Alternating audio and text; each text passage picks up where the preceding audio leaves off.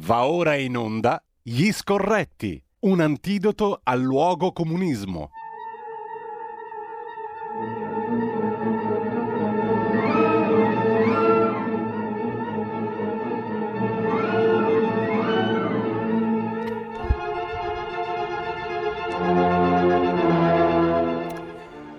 Radio RPL, torniamo in diretta 02 66 20 35 29 per intervenire oppure un, mandando un WhatsApp al 346 642 7756. Siamo ancora in attesa di collegarci con Carlo Cambi, ma abbiamo la nostra ancora di salvezza, il nostro faro, cioè Giulio Cainar in linea. Eh, bene, eh, ti ringrazio per eh, l'umorismo che condivido peraltro, noi ci facciamo due risate e sorridiamo un po', grazie davvero Giulio Cesare Carnelli. Eh, gli scorretti è lo scorretto, a dire il vero, perché in questo momento Carlo Cambi non riusciamo a raggiungere. Una mattinata molto complicata, intanto abbiamo ascoltato prima Trimoniscia, l'ouverture di quest'opera, eh, l'ouverture di un'opera che ebbe una sfortuna notevolissima. Il 27 gennaio del 1972 ci fu la prima mondiale di quest'opera di Scott Joplin, Scott Joplin era morto da tempo, riscoperta negli Stati Uniti, considerata la prima opera afroamericana della storia. Trimoniscia, come ha scritto il musicologo Luca Pavanelli, la storia di una bambina di colore nera, nata in una piantagione del Texas nel 1884 e i cui genitori fanno il possibile affinché abbia un'istruzione. Un messaggio di Scott Joplin, che tutti ricordano per essere l'autore del famoso brano del film eh, La Stangata, eh, eh, di Maple Leaf Rag e di tante altre opere appunto di ragtime pianistico soprattutto, eh, il messaggio di Joplin era questo, l'emancipazione nera passava soprattutto dall'educazione, dall'istruzione. Quest'opera trimonisce in tre atti, mai registrata, di cui rimaneva solo lo spartito, fu il tentativo di Scott Joplin di dare piena dignità al genere del ragtime, affinché fosse considerato un genere colto e non semplicemente una musica da intrattenimento. Ebbe un'unica esecuzione nel 1915 al Lincoln Theatre di Harlem a New York, ma non in forma operistica, con Joplin al pianoforte che accompagnava i cantanti. Non aveva nemmeno trovato un editore e se l'era autoprodotta quest'opera. Il lavoro non piacque e il musicista cadde in preda a un fortissimo esaurimento nervoso, morì un anno dopo, nel 1916. Il 27 gennaio del 72 andava in scena la prima mondiale di quest'opera, che è anche importante per il messaggio che voleva dare, appunto l'emancipazione dei neri passa dall'educazione, dall'istruzione. Potremmo dire l'emancipazione di tutti, a prescindere dal colore della pelle ha una buona possibilità di passare dall'educazione e dall'istruzione. Intanto però, in attesa di collegarci con il nostro mitico Carlo Cambi, torniamo brevemente, lasciando le linee aperte, torniamo brevemente anche alla rassegna stampa di oggi. C'è ancora qualcosa da segnalare.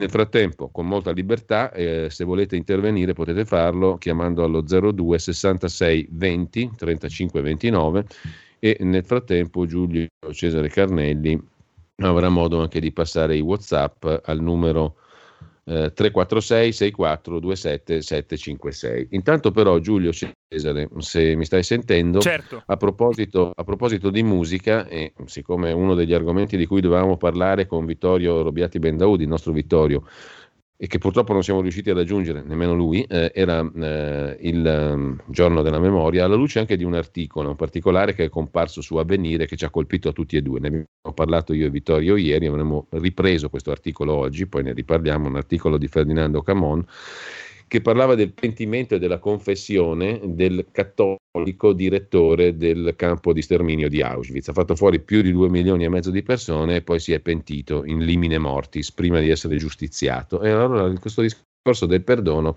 ci ha colpito entrambi e vogliamo spenderci due parole sopra con Vittorio Morobiati Bendaud, coordinatore del Tribunale del Rabbinico del Centro-Nord Italia, come sapete conduttore di Balagan, una rubrica assai stimolante che va in onda sulla nostra radio il lunedì alle 20.30.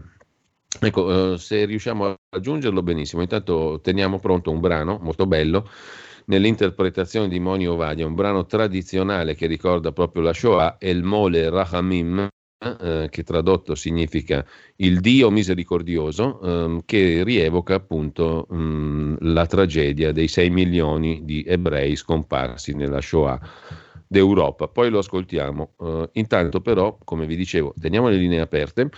Chi vuole intervenire sull'attualità politica può farlo. Uh, 02 66 20 35 29 messaggi whatsapp al 346 64 27 756 vi segnalo eravamo arrivati lì un tema di articoli che vale la pena leggere stamani il pezzo di Tino Oldani su Italia Oggi a proposito della linea dura che arriva dall'Europa sui recovery plan dei diversi paesi. Nessuno dei maggiori paesi europei ha superato indenne l'esame inclusa la Germania per il momento. Eh, Oldani prova a fare il punto sui recovery plan nei maggiori paesi dell'Unione Europea, a cominciare dall'Italia, paese ancora privo di un piano definitivo. Il governo Conte, eh, pur avendo ottenuto in luglio i famosi 209 miliardi tra prestiti e obbligazioni, in più di sei mesi ha prodotto una bozza. Mm, è stato messo in crisi da Renzi, che Renzi avesse ragione sul tema del recovery plan l'hanno confermato, scrive Oldani, anche le raccomandazioni fatte dall'Europa dopo la lettura dell'ultima bozza, in cui gli euroburocrati non hanno trovato nulla di esauriente su due riforme più volte sollecitate, giustizia e pubblica amministrazione. Quanto agli altri paesi, i rilievi mossi dall'euroburocrazia ai recovery plan di Spagna, Francia e Germania rivelano una linea di severità senza sconti per nessuno maggiore di quella che viene applicata di solito agli scostamenti dei budget annuali. Insomma, per ora linea dura di Bruxelles sui recovery plan. Nessuno dei maggiori paesi ha superato indenne l'esame, compresa la Germania. Abbiamo già citato su Italia Oggi mh, mm, e c'è un'intervista di Alessandra Ricciardi a questo proposito a Rado Fonda, direttore dell'Istituto di ricerca SVG, sul partito di Conte che avrebbe il 16%. Prenderebbe più voti del PD che è al 15 e qualcosa, quasi come Fratelli d'Italia che è al 15,9, a 6 punti dalla Lega, primo partito con il 21,8, Movimento 5 Stelle al 10. Questo il sondaggio dell'Istituto di ricerca SVG. Ci fermiamo un attimo perché abbiamo due telefonate, le sentiamo subito e poi vi propongo anche gli altri articoli interessanti di oggi, sempre che riusciamo poi a recuperare sia Vittorio Robiati Bendaud sia il nostro Carlo Cambi. Intanto chi è in linea? Pronto? Sono Gianni da Genova, ciao Giulio. Buongiorno Gianni, prego. Allora, se Conte al 16%, come dicono Ottawa, Nova, Wally, Antonio, diciamo Antonio lo ricordi, no? Perché non andiamo sì. subito al voto?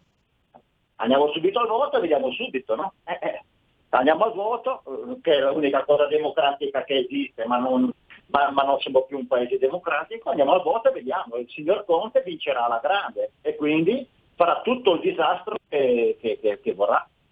Come questo piano, l'ultimo, questo del Recovery Fund, è un piano mortale che l'hanno spiegato in tutte le salse, sia diciamo Bagnai, Borghi, Grande Borghi, il Giuseppe Litturri sulla verità, che alla fine sarà un danno per il Paese enorme e sarà esautorato completamente il Parlamento.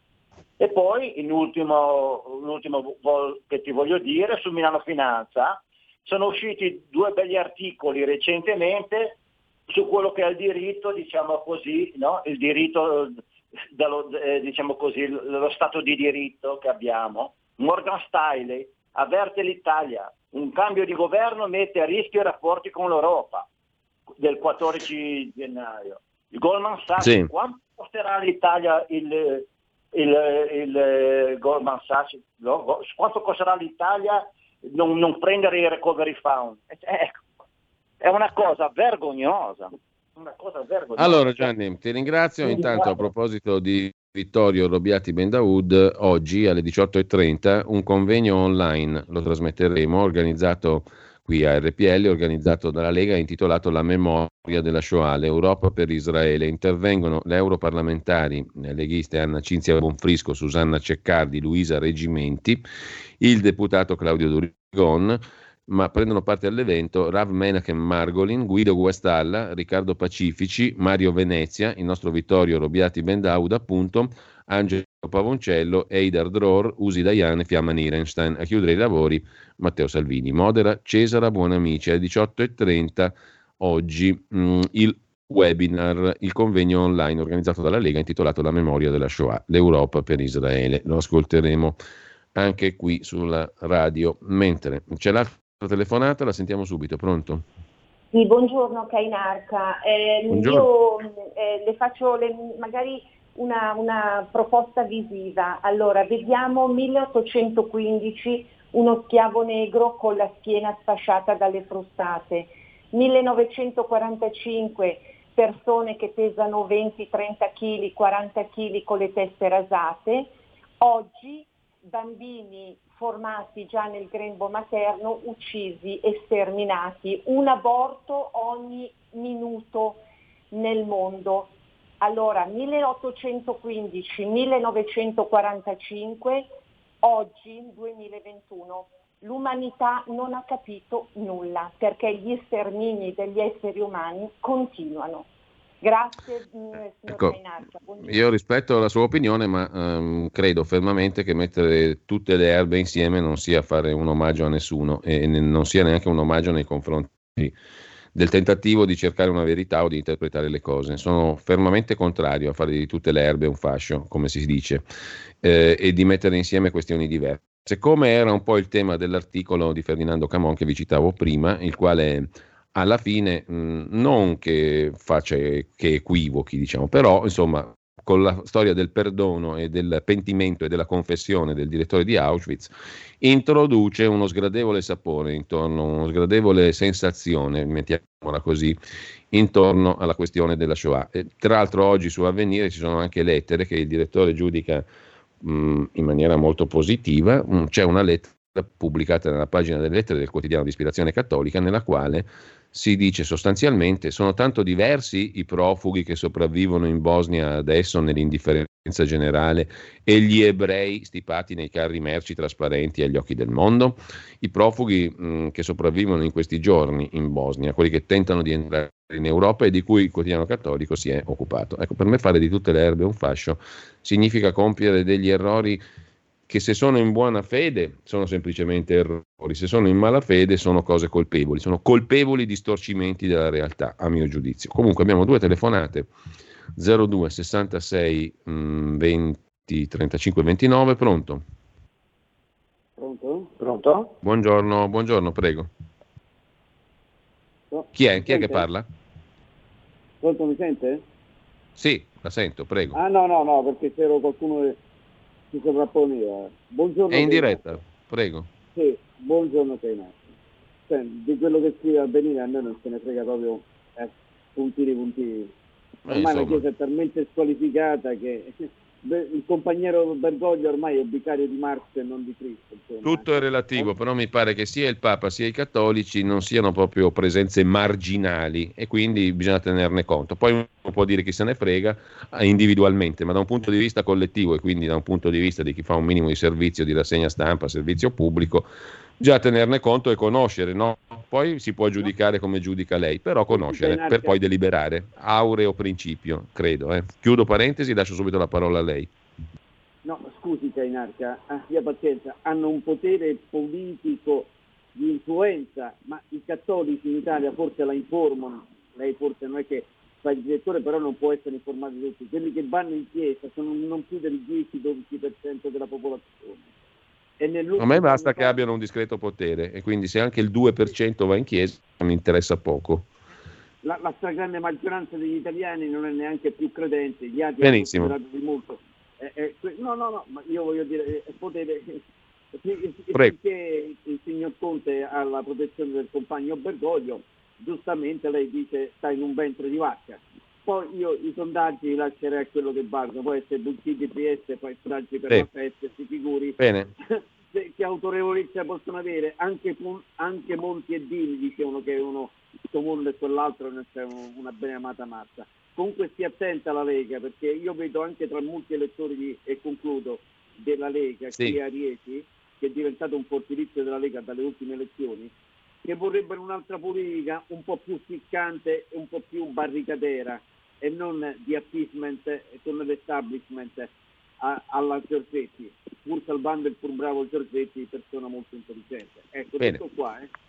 Bene, la ringrazio. C'è un'altra telefonata. Intanto un ascoltatore ci manda il pezzo di scenari economici. Un istituto saudita paga 80.000 euro per la conferenza al Renzi, Matteo Renzi d'Arabia.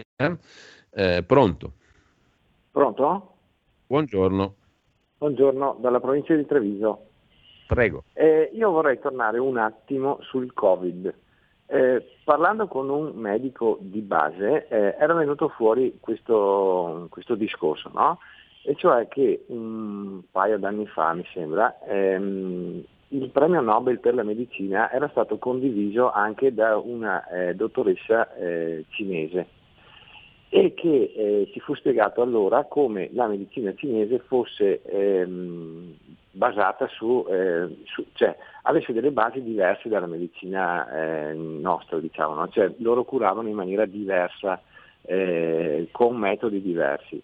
Ora, questo, questo, medico mi diceva che eh, da novembre, come poi è risultato anche che di virus fosse già in Italia, eh, c'erano eh, delle complicazioni per delle influenze, ma che erano curate come eh, abbiamo sempre curato le, ehm, le, influenze stagionali ogni anno e non, hanno, non, ha avuto nessun morto di quelli che ha curato lui, anzi. Poi a un certo punto si è detto che eh, questa, questa, questo virus che in Cina eh, sembrava fuori controllo eh, non fosse curabile con i normali protocolli, quindi hanno dovuto cambiare il eh, sistema di cura e che da lì sono cominciati i problemi. Ora, eh, naturalmente ehm, si viene sempre tacciati di, di mh, mm, negazionismo quando si dicono queste cose, però qualche risposta a volte magari fugherebbe eh, qualche dubbio e eh, permetterebbe alla gente di essere meno scettica. Grazie, vi ascolto per radio. Bene, grazie a lei. Uh, intanto c'è un'altra telefonata, poi vedo di recuperare anche alcuni WhatsApp che leggevo prima e non leggo adesso e non so perché. Comunque, eh, sentiamo chi è in linea. Pronto? Oh, buongiorno Giulio, sono Rosanna da Milano. Buongiorno. Io esuro un po' dal tema del, del, del governo perché mi senti male, mi vengono i chatin.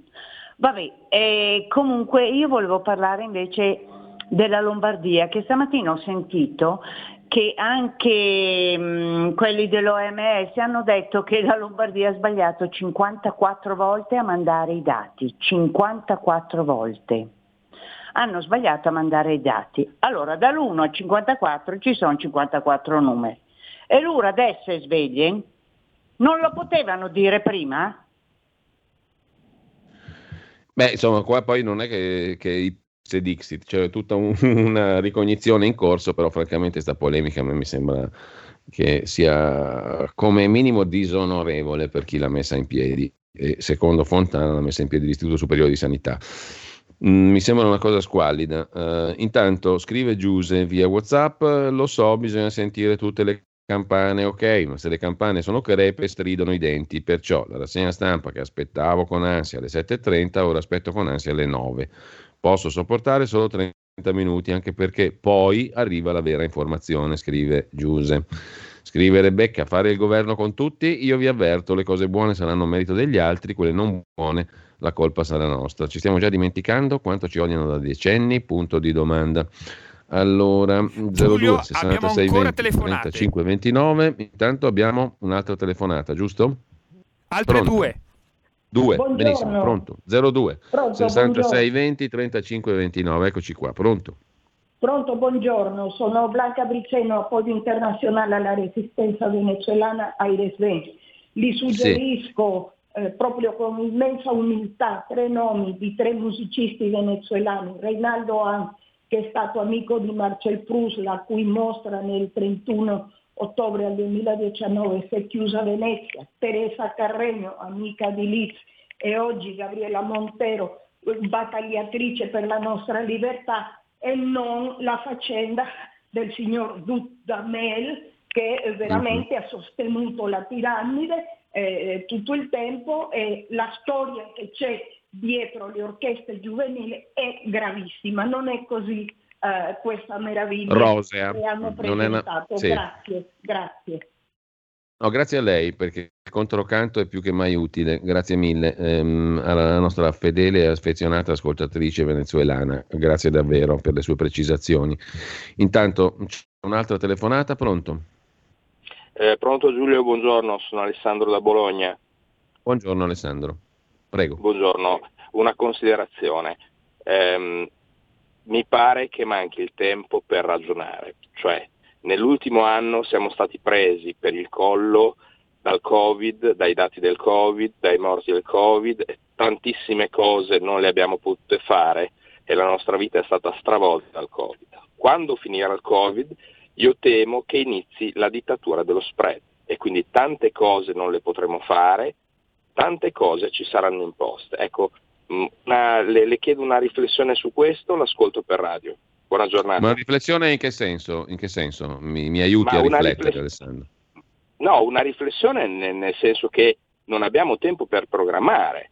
Eh, adesso quando finirà il Covid e inizierà lo spread e ci sentiremo dire che tante cose, quota 100 non ce la possiamo permettere, che la flat tax non ce la possiamo permettere, che l'aiuto alle imprese non ce le possiamo permettere perché lo spread va su, che un certo tipo di governo che ci vogliamo scegliere non ce lo possiamo permettere. Ecco, questo dico, cioè non, non siamo più, più, liberi perché c'è sì. sempre un'emergenza cogente. Ecco, era sì, questo. Sì, sì, no, no, questo merita diciamo più che una riflessione, una sottolineatura. Abbiamo la telefonata, poi un breve stacco, alle 10.15 con noi ci sarà Daniele Capezzone e intanto sentiamo chi c'è in linea. Pronto?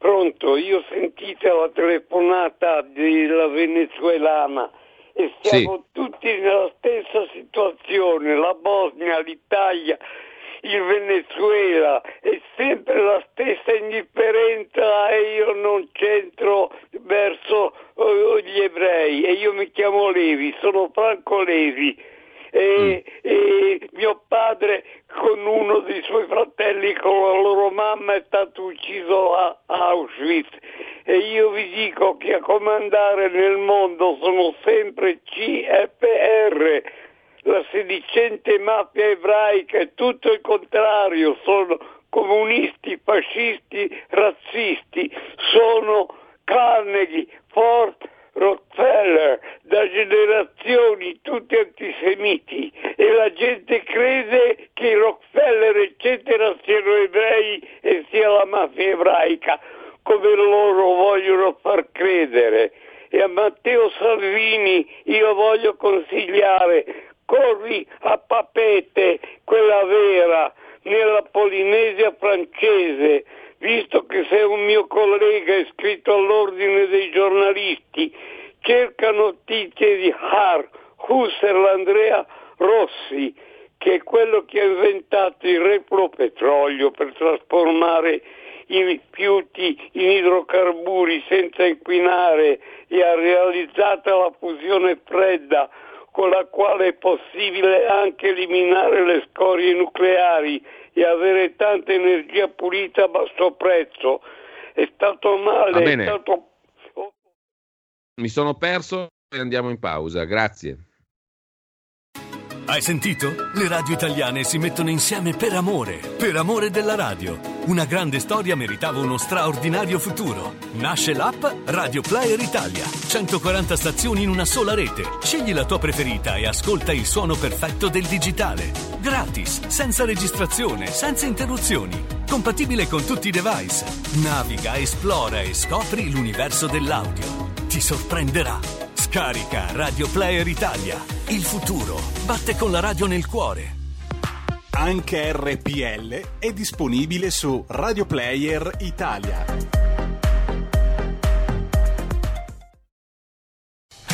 Porta con te ovunque RPL la tua radio. Scarica l'applicazione per smartphone o tablet dal tuo store o dal sito radiorpl.it. Cosa aspetti?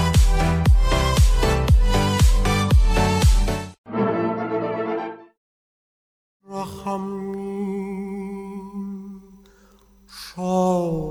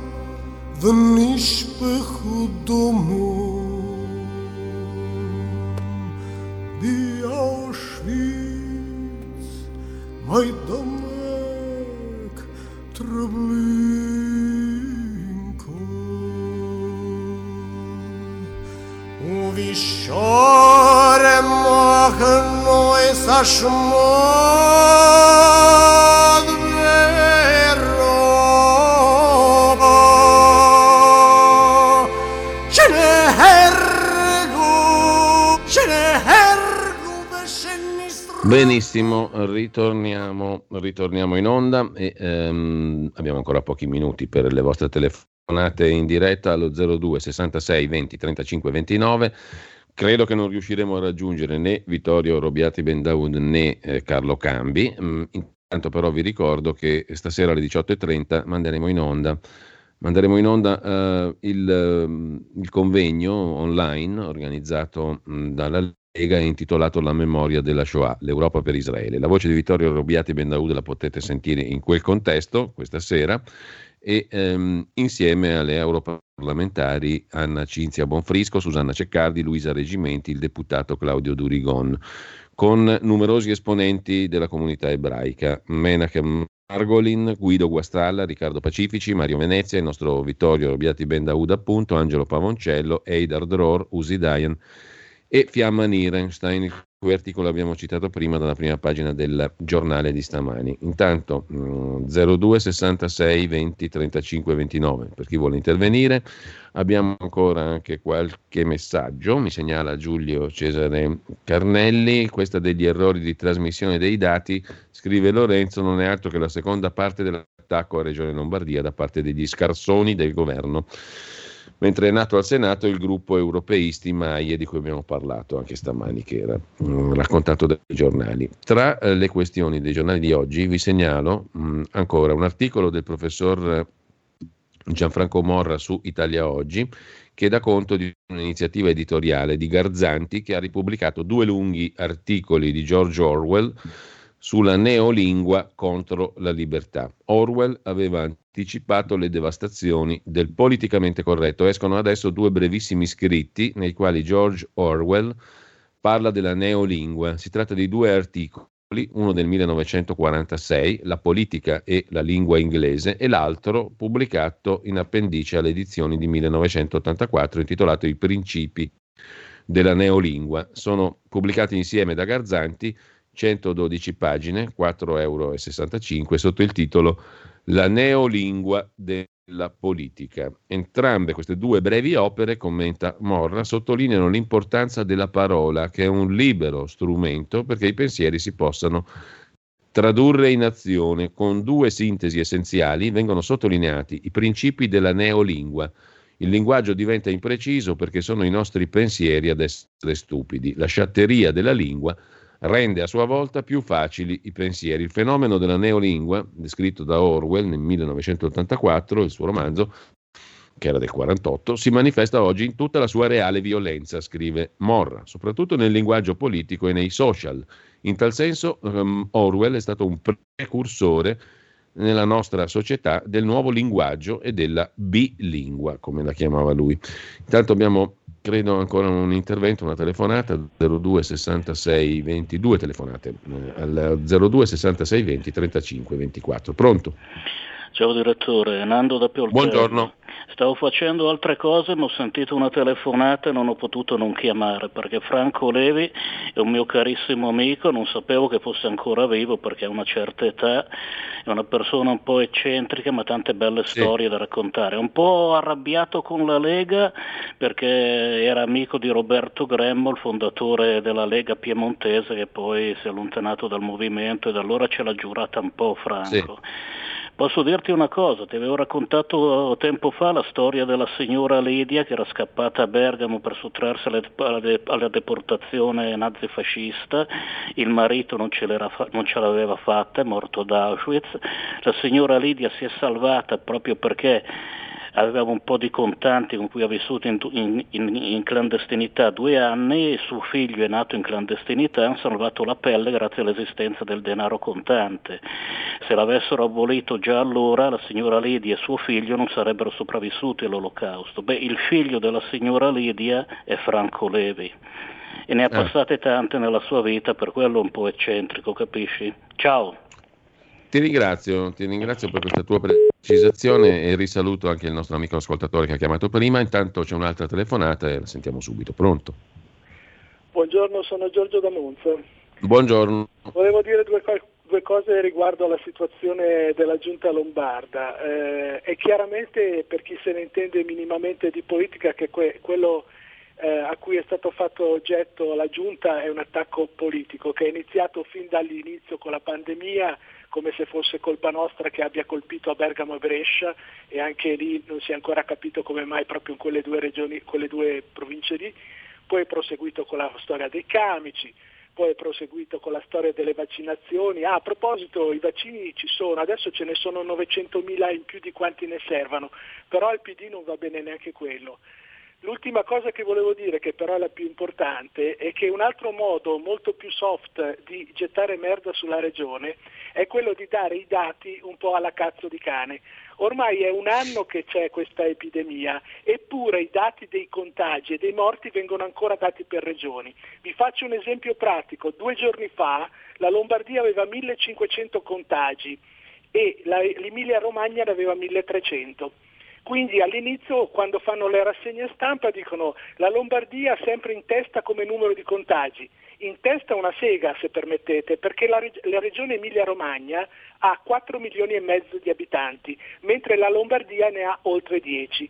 Quindi ogni numero va moltiplicato eh, per 2,2 circa. E allora viene fuori che la Lombardia rimane sempre con 1500 contagi, ma l'Emilia Romagna è come se ne avesse più del doppio, cioè 2800 circa. Questo è un modo, questo non lo, fa, lo faccio notare solo io, l'ha fatto notare anche diverse settimane fa il professor Garattini, che come eh, diciamo ne vale qualcosa un po' più di me, eh, è un modo che hanno di dare i dati in maniera eh, falsata, i dati vanno dati per 100.000 di abitanti, altrimenti non si fa epidemiologia, si fa soltanto politica.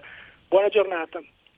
Buona giornata a lei, intanto ci scrive un altro ascoltatore, si può trattare via WhatsApp al 346 6427 756, si può trattare all'Italia come fosse una fabbrichetta, sicuri che le altre, Lufthansa, France eccetera, siano così efficienti, low cost a parte, che il kerosene a loro costa meno, i piloti sono meglio, non diciamo cazzate, vengono foraggiate in modo occulto, non fate i fenomeni, i francesi per la loro avionica hanno investito 40 miliardi cercare caccia, Rafale, Airbus e infrastrutture. Noi si cincischia per quattro soldi. Loro vendono aerei a mezzo mondo, tanto che Boeing è incazzata. Finiamo di fare i pidocchi all'Italia.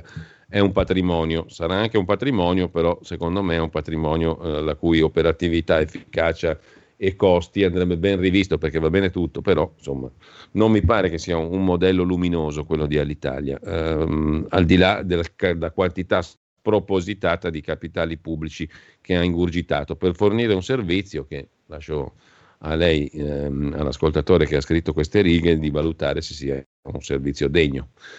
Mm, che gli altri facciano altre cose non è una, una giustificazione sufficiente, no? E poi eh, dipende appunto anche da come e da quante risorse vengono drenate a questo scopo, perché da ultimo mettere 3 miliardi in una Alitalia così a me non mi sembra una grande idea. Comunque, ehm, 02 66 20 35 29. Ecco Giulio, abbiamo bloccato le linee perché siamo in collegamento proprio ora con Daniele Capezzone.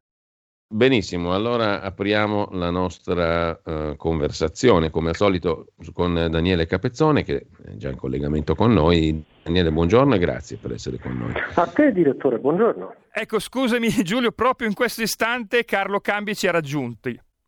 Ah, ecco, oggi è tutta un'improvvisazione, diciamo così, ma abbiamo modo di salutare eh, anche mm, Carlo Cambi che a quanto pare eh, è con noi collegato, credo, via telefono? Mm, chiedo no, alla regia. Ci ha, ci, ha, ci ha, raggiunto via, via Skype. Abbiamo Carlo in linea Skype. Allora Carlo, intanto ti saluto. No, scusami mm. ma mi si è scassato il telefono, è, saltata la SIM, non sapevo più come fare. Allora, abbiamo la possibilità, Carlo, di farci una chiacchierata con il nostro Daniele Capezzone e quindi mh, mm, con, eh, di coinvolgere di coinvolgere ecco sì sia te che lui nella valutazione di quello che sta accadendo Daniele e naturalmente sono giornate tutte dedicate all'analisi di cosa sta succedendo dal punto di vista della crisi di governo il reincarico a Conte o meno la nascita di gruppi che lo sostengono insomma qual è lo scenario che vedi avanzare con più probabilità? E la stessa, la stessa domanda la faccio anche a Carlo Cambi. Ma sai, eh, definire gli scenari è difficile nel senso che le ipotesi sono incerte. C'è una cosa che però mi colpisce, immagino colpisca te e Carlo. C'era stato detto che c'era tanta fretta, tanta urgenza, bisogna fare di corsa, il recovery plan, come si fa, l'Europa ci guarda, dopodiché si è data prima una settimana a Conte e ora di fatto gliene si regala indirettamente un'altra, perché le consultazioni oggi iniziano per modo di dire con i presidenti delle Camere, si entra nel vivo soltanto domani con i gruppi di sinistra, si finisce venerdì sera, poi leggo che il Presidente potrebbe dare un mandato esplorativo. Che, insomma, diamo tempo ai cammellieri di proseguire diciamo, lo scambio di cammelli ancora a lungo. Carlo, come la vedi? Ma io la vedo, cioè a me veramente io mi metto nei panni di un qualsiasi imprenditore, di un qualsiasi, una qualsiasi partita IVA che di fronte a questa sceneggiata ha un modo di ribellione. Questi non si stanno rendendo conto che stanno minando la fiducia fino in fondo nello Stato e che probabilmente andiamo incontro a una stagione di, di tensioni molto molto forti. C'è una soluzione eh, che è la più logica, la più, come posso dire, eh, pal- piana di tutte che è ritornare al voto, non ce n'è un'altra di soluzioni.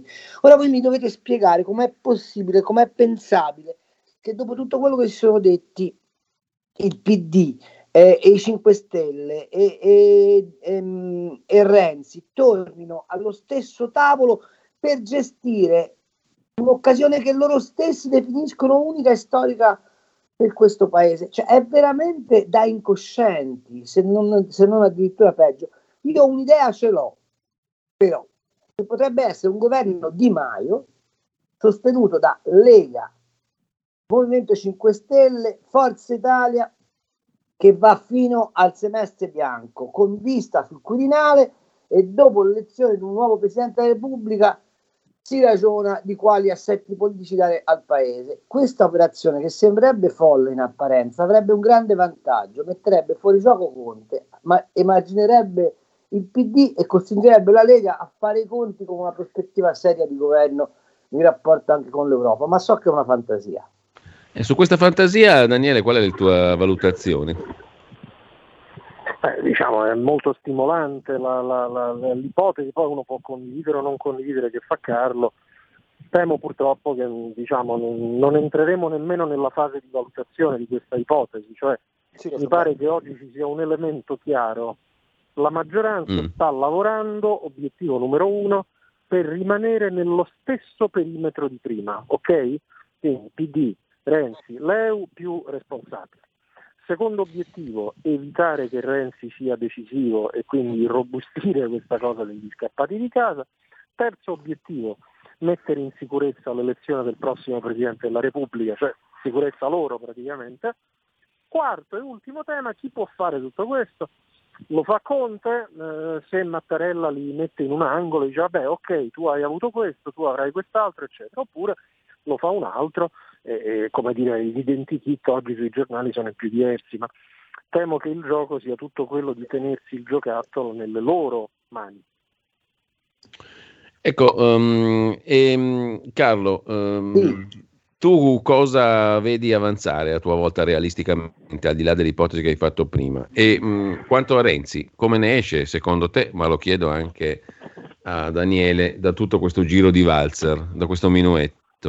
Ma senti, secondo me il, eh, la posta in gioco è Conte sì, Conte no ci sono, mh, c'è una buona probabilità che qualcuno abbia la tentazione, penso a metà del PD e buona parte dei 5 Stelle, di far fuori Conte e si rendono conto essere eh, il, il, il, momento di, di, come posso dire, di implosione della maggioranza. Certo, se fanno fuori Conte significa che poi si consegnano in qualche modo nelle mani di Renzi, ma si tengono liberi per il domani. Eh, perché tutti hanno una paura fottuta che Conte, se si va alle elezioni, faccia il partito suo e in qualche modo gli porti via la soglia del consenso. L'ipotesi che fa Daniele, che è oggettivamente nelle cose la più, la più realistica, è la peggiore per il paese però. E, e la domanda è quanto riescono a stare insieme di fronte, per esempio, agli scioperi che dovessero ehm, manifestarsi, quanto l'EU può massacrare se stessa sull'altare della ehm, tenuta della maggioranza, quanto i 5 Stelle possono massacrare se stessi essendo costretti a un certo punto di dire sì al MES sanitario, perché bad- badate, i soldi delle recovery non arrivano fino a eh, ottobre inoltrato e ammesso che arrivino, a ottobre inoltrato noi non ci arriviamo con questa situazione economica. Dunque, io credo che a un certo punto Mattarella dovrà fare i conti con l'ipotesi elezione. Daniele Capezzone, ehm, giro a te la domanda, aggiungo una considerazione, ehm, ma che senso può avere una ricomposizione intorno a Conte della stessa maggioranza con qualche scappato di casa in più, come dicevi tu, eh, quando tutto è stato giustificato in nome del fatto che Conte era inadeguato a gestire il recovery fund, che Conte era inadeguato a questo e a quell'altro, che la sua modalità di azione eh, come Presidente del Consiglio non era rispettosa delle altre componenti, insomma era inadeguato in tutto, era un disastro Adesso si ritorna insieme sulla base di che cosa? Infatti non è assolutamente giustificabile, è, giustifica- cioè è spiegabile, non giustificabile, solo in termini di patto di potere, eh, spartirsi tutto, tenersi il governo, in prospettiva tenersi il Quirinale, eh, anche se naturalmente fare calcoli sul Quirinale con una maggioranza come quella è sempre difficile, avendo al loro interno almeno una mezza dozzina di aspiranti, eccetera. Ma la logica è quella, cioè sfruttare questa legislatura fino all'ultimo istante. Davanti all'opinione pubblica è indifendibile l'operazione, questo è chiaro. Ecco, oh, tenete Carlo... presente sul Quirinale che ci sono i delegati regionali eh, che spostano, se non altro, non dico che spostano gli equilibri, ma spostano i ragionamenti. Ecco, tu hai parlato anche Carlo e ricoinvolgo su questo tema anche Daniele, ehm, di rischio che l'Europa ci ripensi in tema di recovery fund e recovery plan. In che senso? Beh, in due sensi. Intanto che la pandemia non è più una cosa che è così grave solo per l'Italia. Se voi guardate un po' in giro, qui morti e feriti ce l'hanno tutti. E non è detto che quelle quote stabilite vengano confermate. In seconda battuta, ci hanno chiesto, ve la, non ve la ricordate la famosa lettera che è arrivata prima di parlare del recovery, delle, delle riforme di, di pre-requisito sul recovery, che sono fisco, pubblica amministrazione, giustizia eh, civile eh, e, e, di queste non se n'è fatta manco una, quindi hanno anche agio a dire voi non avete eh, rispettato le precondizioni per cui ora ridiscutiamo del quantum. Eh, secondo me nessuno questa ipotesi la prende in considerazione, ma è un'ipotesi che è sul, sul, che è sul tavolo, addirittura a fronte di un paese che continua a fare debito nonostante ci siano moltissimi avvisi, l'ultimo quello di, di Gentilone che ci dice attenti perché le regole sono sospese, non sono finite. È vero che la Germania ora ha un'altra idea, ma è anche vero che quell'altra idea può sempre tornare comoda in qualsiasi momento per mettere l'Italia all'angolo, a maggior ragione se il governo che nasce non è un governo che garantisce il mainstream europeo. Daniele, tu la pensi così? Eh, Cottarelli ieri continuava a dire, anche l'ho visto, mi sembra in televisione da qualche parte, che eh, invece è convenientissimo eh, ricorrere a, all'indebitamento con l'Europa.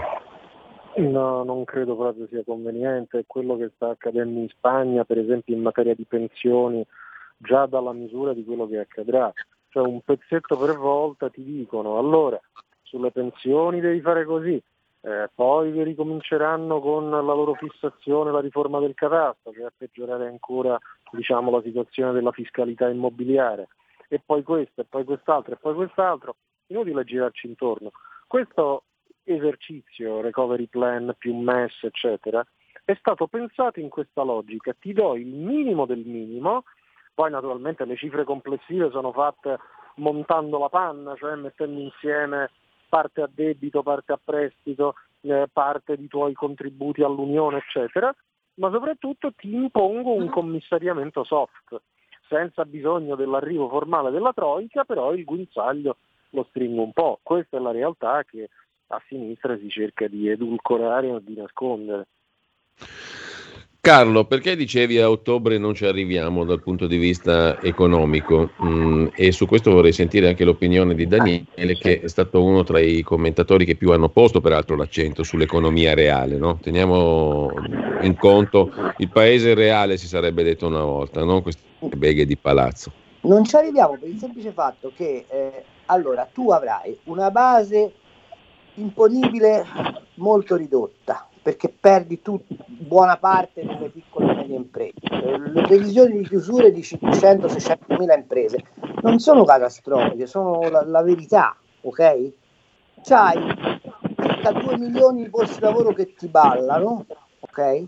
C'hai soprattutto la condizione di dover eh, eh, finanziare contemporaneamente la cassa integrazione, il blocco dei licenziamenti, le pensioni. Mi dite dove vanno a trovare i soldi?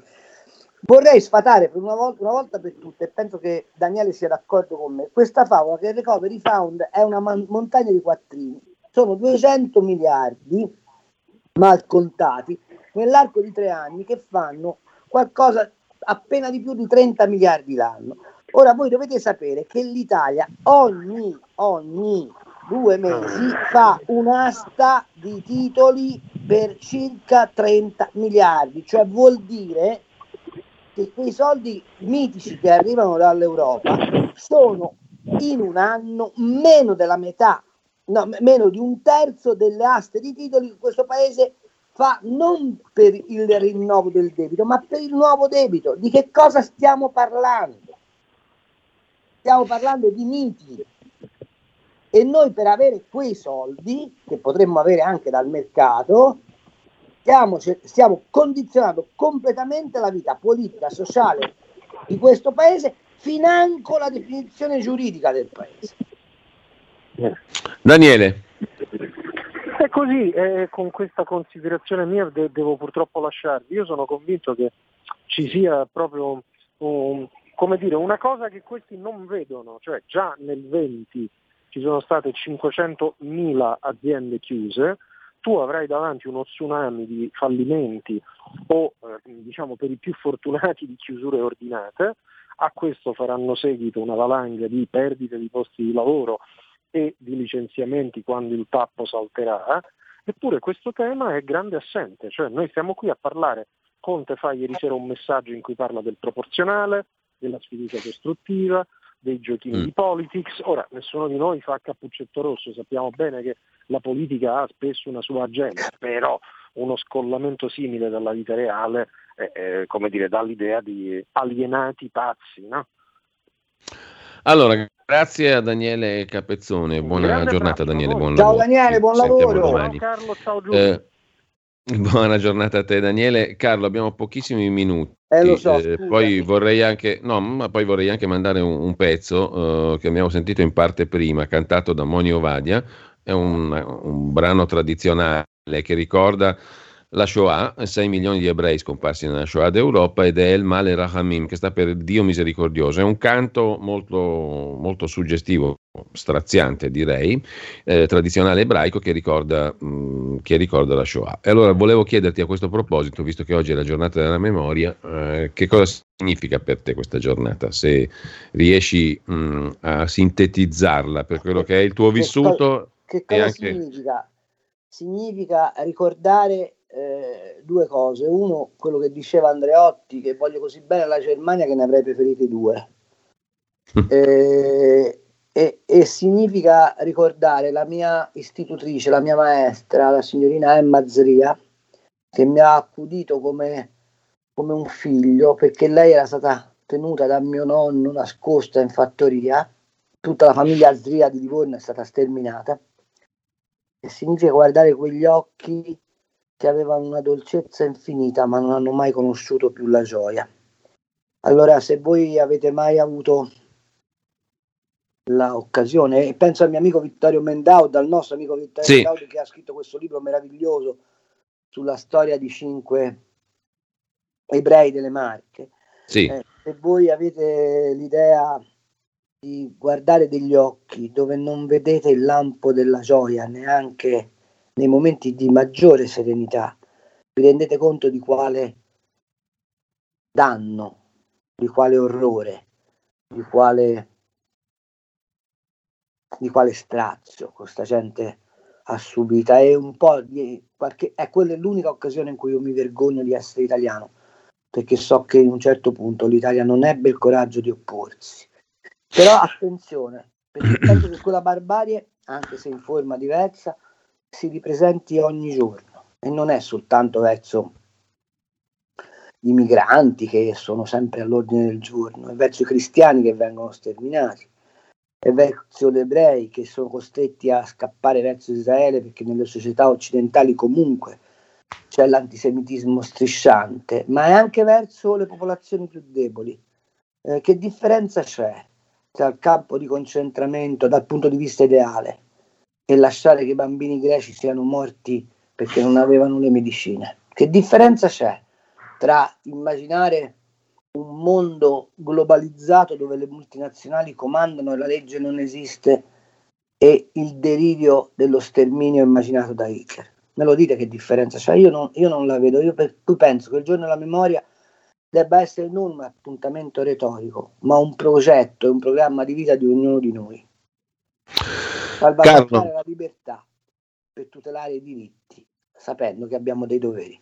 Carlo, noi ci salutiamo qua, anche perché il tempo è finito, non aggiungo nulla e ascoltiamo il canto di Moni Ovadia e il Male Rahamin, Dio misericordioso, dove si affida l'anima di coloro che sono stati eliminati. 6 milioni di ebrei scomparsi nella Shoah d'Europa, recita la canzone, uniti, il brano tradizionale, uniti alla santificazione del nome, uccisi, abbattuti, bruciati subito dopo lo stacco. Grazie a Carlo Cambio. Chiedo scusa ancora e chiedo scusa agli Di ascoltatori, niente. ma ci ritroviamo mercoledì prossimo. Può capitare, a prossimo mercoledì. Ciao Carlo, ciao, ciao, un saluto ciao. a tutti. Avete ascoltato Gli Scorretti, un antidoto al luogo comunismo.